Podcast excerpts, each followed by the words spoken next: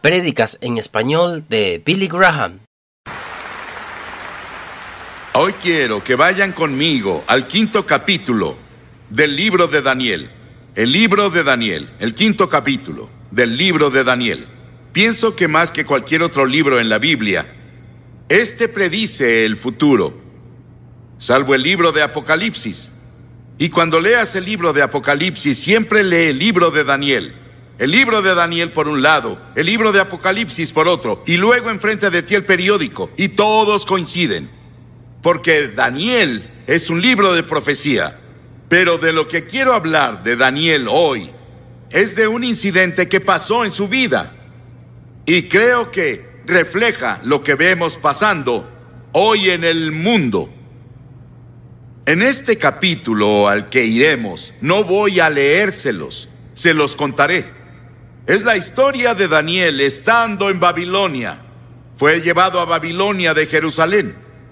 Jerusalén había caído en el juicio de Dios y Jeremías lo había predicho. Todos los juicios que Jeremías predijo, todos los juicios que los profetas predijeron, todos se cumplieron o aún se cumplirán.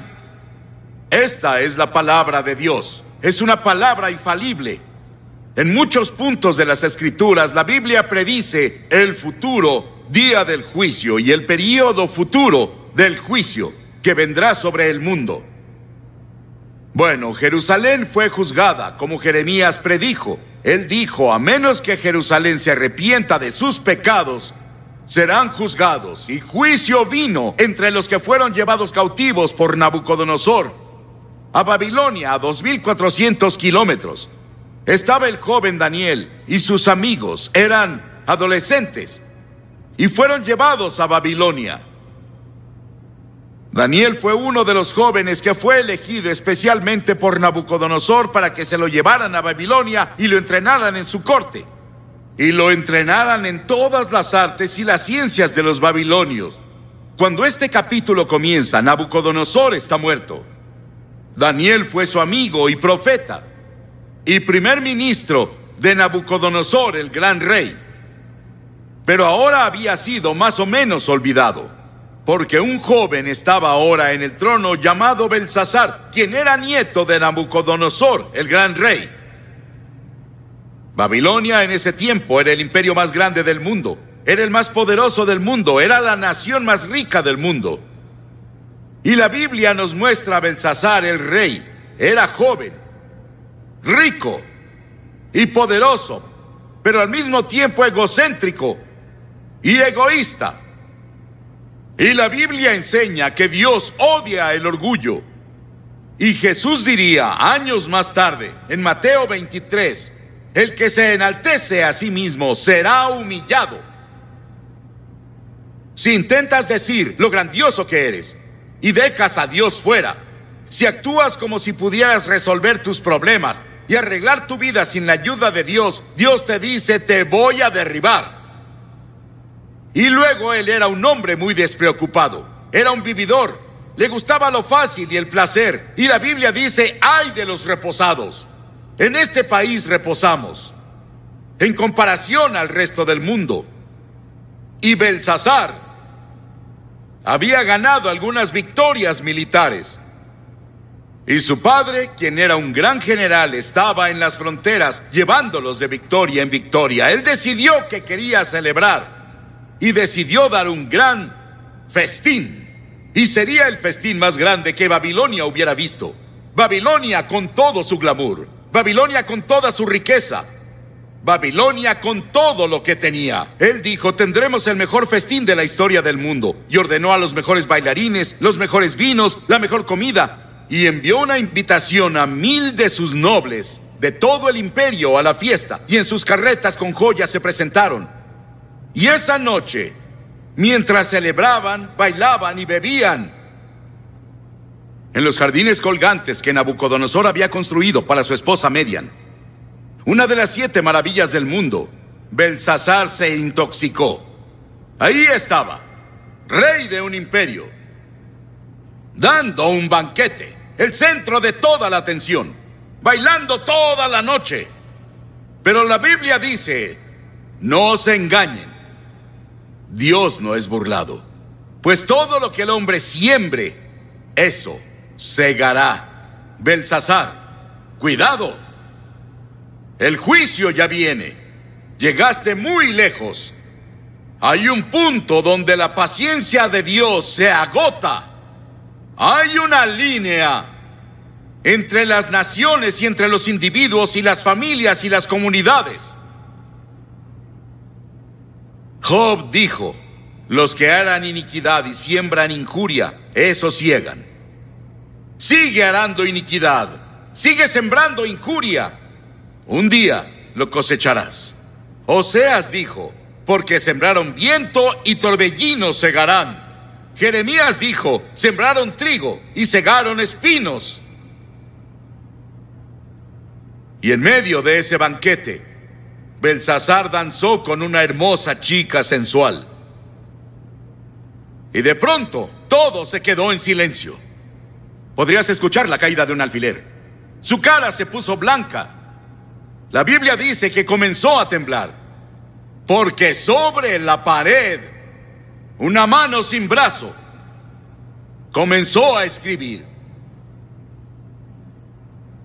Y todos se sentaron ahí temblando, preguntándose qué era, qué cosa extraña era. Y Belsasar intentó leerlo.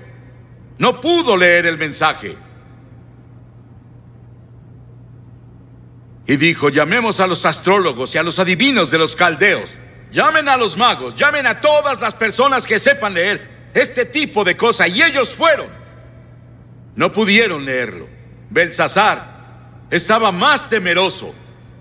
La escritura se volvía más clara cada vez y más brillante. Las personas tenían miedo. Y su madre escuchó sobre eso y su madre resultó que no estaba en la fiesta. Pero ella fue. Y dijo, hijo, ¿qué es eso que oigo de una extraña escritura? Él apuntó a la pared. Y ella dijo, conozco a un hombre que puede leer eso. Su nombre es Daniel. Él es un gran profeta. Ayudó a tu abuelo a interpretar sueños. Él fue primer ministro de tu abuelo. Ha vivido en un retiro a medias. Tal vez no lo conoces. Daniel no estaba en la fiesta, pero enviaron por él. Y él se presentó y Belsasar dijo, Daniel, ¿ves esa escritura? Si lees esa escritura te volveré el tercero al mando en el imperio. Pondré una cadena de oro de autoridad en tu cuello y te pondré vestidos reales y serás miembro de la familia real, a mi lado.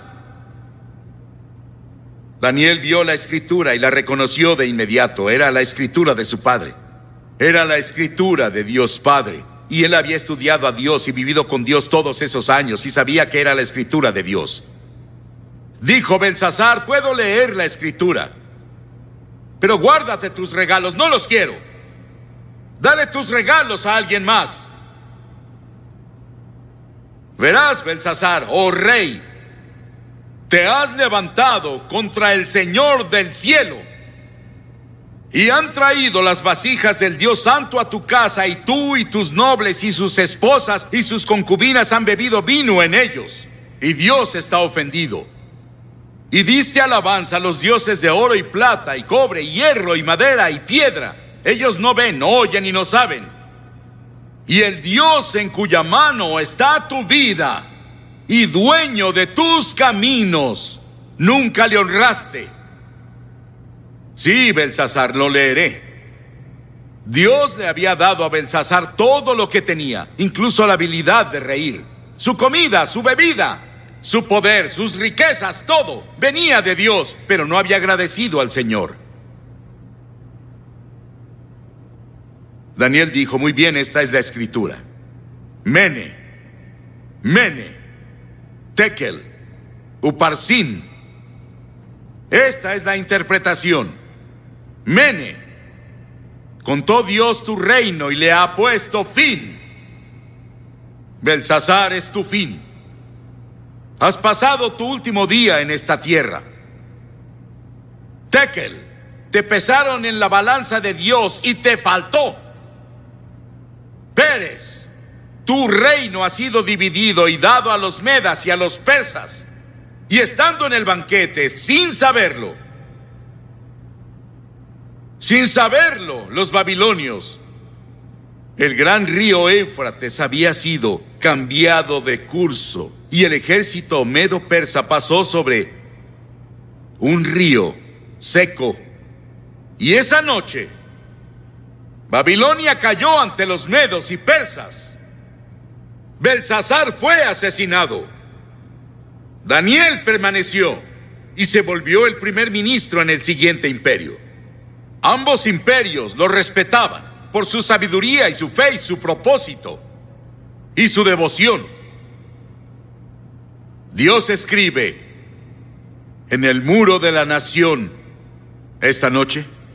La palabra mene también significa recordado. Dios hace memoria. Dios hace memoria de nuestros pecados. Dios ve nuestra pornografía. Él ve nuestras películas obscenas y Él ve las nuevas películas que van a salir burlándose de Jesucristo. Él ve nuestras mentiras, engaños y corrupción. Y va por toda la sociedad él lo ve todo. Y las escrituras dicen, sepan que sus pecados los alcanzarán. Y hace memoria de algo más. No es muy tarde. Dios se recuerda de olvidarse. Y cuando cualquier grupo de personas o nación se arrepienten de sus pecados y regresan al Señor, él perdona sus pecados y sana la tierra. Es la promesa del Señor. En segunda, dice, pesado fuiste en la balanza y fuiste hallado falto. Las escrituras dicen, tú pesas el camino del justo.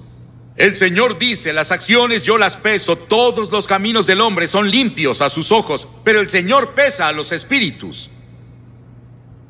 La nación, el mundo esta noche son pesados. Tú eres pesado en la balanza de Dios. Nuestros pecados son grandes a los ojos del Señor. Y hemos sido pesados en su balanza. Muchos líderes pensadores creen que la escritura sigue en la pared y el juicio ya comenzó a pasar. Pero Dios nos pesa como individuos. ¿Por qué nos va a pesar? ¿Qué está del otro lado de la balanza? Verás, hay balanzas Aquí estás tú y aquí está con lo que Dios te pesa. Primero, Él te pesa por los diez mandamientos. ¿Cómo estás con los diez mandamientos? No tendrás otros dioses delante de mí. No tomarás el nombre del Señor tu Dios en vano. No cometerás adulterio. No robarás. No mentirás. No matarás. Todo eso está en los diez mandamientos. Y la Biblia dice que si ofendemos en un punto, somos culpables de todos. Si rompiste un mandamiento una vez en tu vida, es lo mismo que romperlos todos. Y dirás, claro, he roto al menos uno o dos. Entonces eres culpable de todos. Y es la razón por la que la Biblia dice que todos somos culpables. Por esa razón Jesús dijo, el que no tenga pecado, que tire la primera piedra a la mujer atrapada en adulterio. Ninguno de sus líderes religiosos pudo hacerlo, porque todos hemos pecado. Todos pecaron y están destituidos de la gloria de Dios y todos estamos bajo el juicio de Dios. No solo vamos a ser pesados por los diez mandamientos, sino que seremos pesados por la ley del amor. Mateo 22, Jesús dijo, amarás al Señor tu Dios con todo tu corazón y con toda tu alma y con toda tu mente. Este es el primero y grande mandamiento y el segundo es semejante. Amarás a tu prójimo como a ti mismo. De estos dos mandamientos, dijo Jesús, depende toda la ley y todos los profetas. Todo se resume en amor.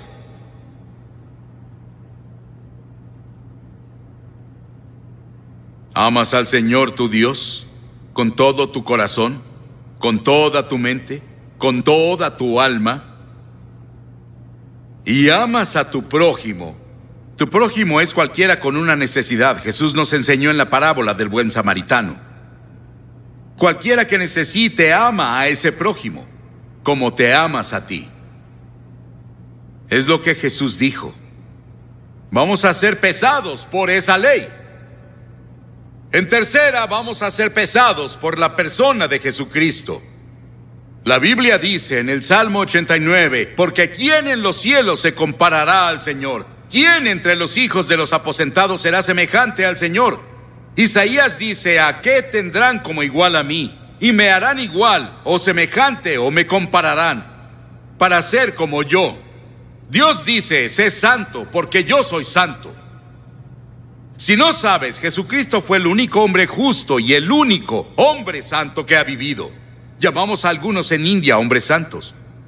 Pero Jesús fue el único santo de verdad en la historia. Y si no vivimos como Jesús, vivimos también como Jesús.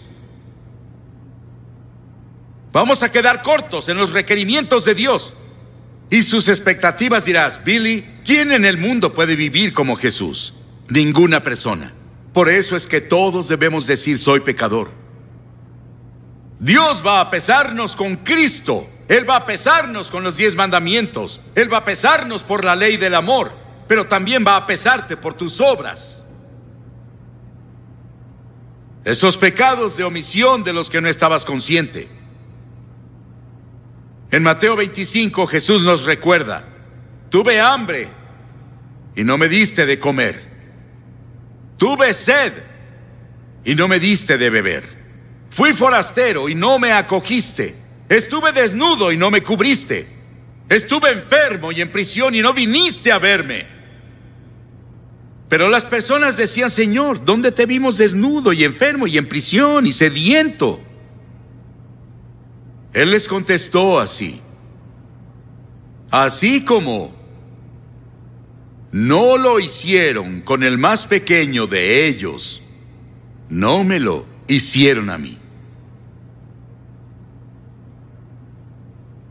Eso incluye a todas las personas de esta área no hemos cumplido. Y luego Jesús pronunció juicio. Dijo, los que son culpables del pecado de omisión deben ir al castigo eterno, pero los justos a la vida eterna. Dirás, Billy, me siento devastado. ¿Cómo podrá alguno pasar? No podemos. Jesús dijo en Apocalipsis 3, yo conozco sus obras, no eres frío ni caliente, ojalá fueses frío o caliente. Pero por cuanto eres tibio, te vomitaré de mi boca, él dijo. Escucha, habrá muchas personas que no entrarán al cielo que tú crees que van allá.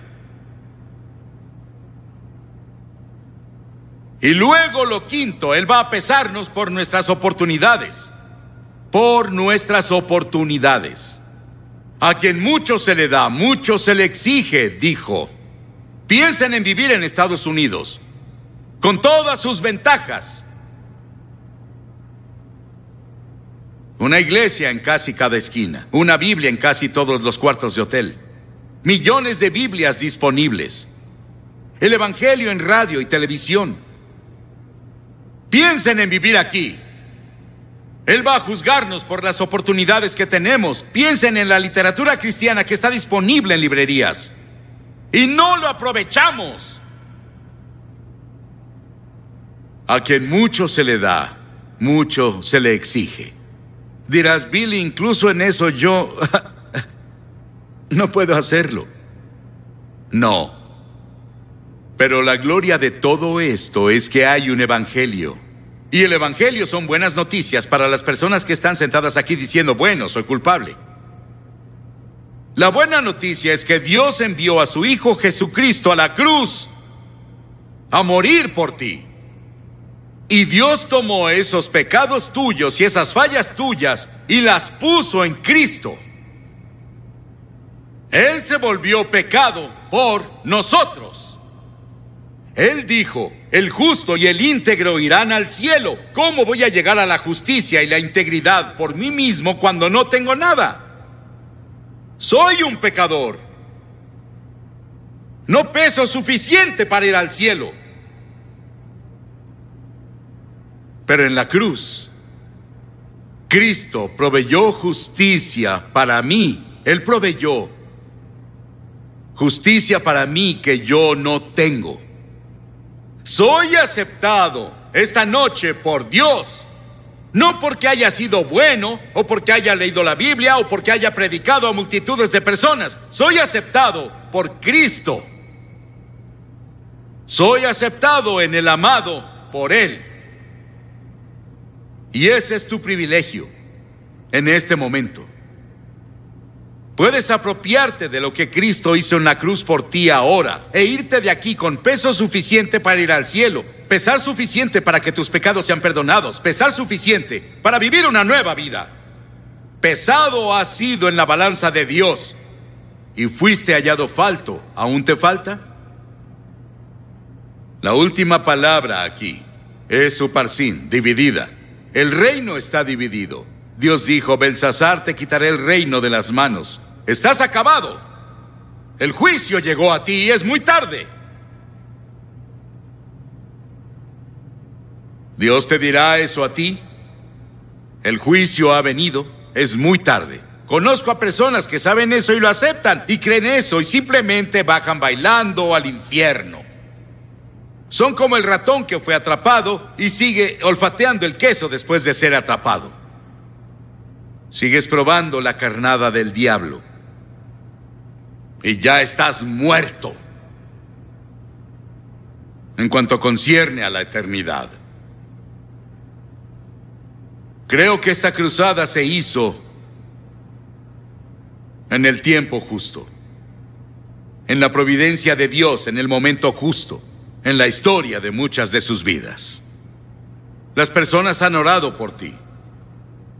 Personas han trabajado Personas han dado para hacerlo posible. Y ahora es tu momento con Dios de recibirlo en tu corazón. Y asegurarte que pesa suficiente. No, yo no estaré en el juicio. Pero no hay juicio para los que están en Cristo Jesús. No te veré ahí. El juicio que yo merecía lo tomó Jesucristo en la cruz. Y acepté lo que Él hizo aunque parecía tonto y parecía algo ridículo. Para mí cuando vine al frente esa noche y le dije sí a Cristo Jesús en frente de todos ustedes, lo hice. Voy a pedirte en un momento que te levantes de tu asiento y vengas al frente de esta plataforma y al venir digas quiero a Cristo en mi corazón. Después de que vengas, voy a decirte unas palabras, haré una oración contigo y te daré literatura. Puedes volver luego con tus amigos, pero no dejes pasar esta tarde hasta que le digas sí a Jesucristo. Porque verás, tal vez no haya otro momento como este. Este podría ser el último momento que tengas, y ahora es el momento. Levántate y ven. Son cientos de personas que han venido esta semana, incluso miles. Ven a unírteles. Y di hoy, quiero que Cristo perdone mis pecados. Quiero saber que iré al cielo. Quiero pesar lo suficiente cuando sea pesado en las grandes balanzas de Dios y en el gran juicio. Si vienes desde la parte de esa galería, te tomará un par de minutos venir aquí ahora, rápido, de todas partes, cientos de ustedes. Dios les está hablando. Tal vez estás en el coro, tal vez eres una edecán. Quien quiera que seas, levántate y ven, te esperaré.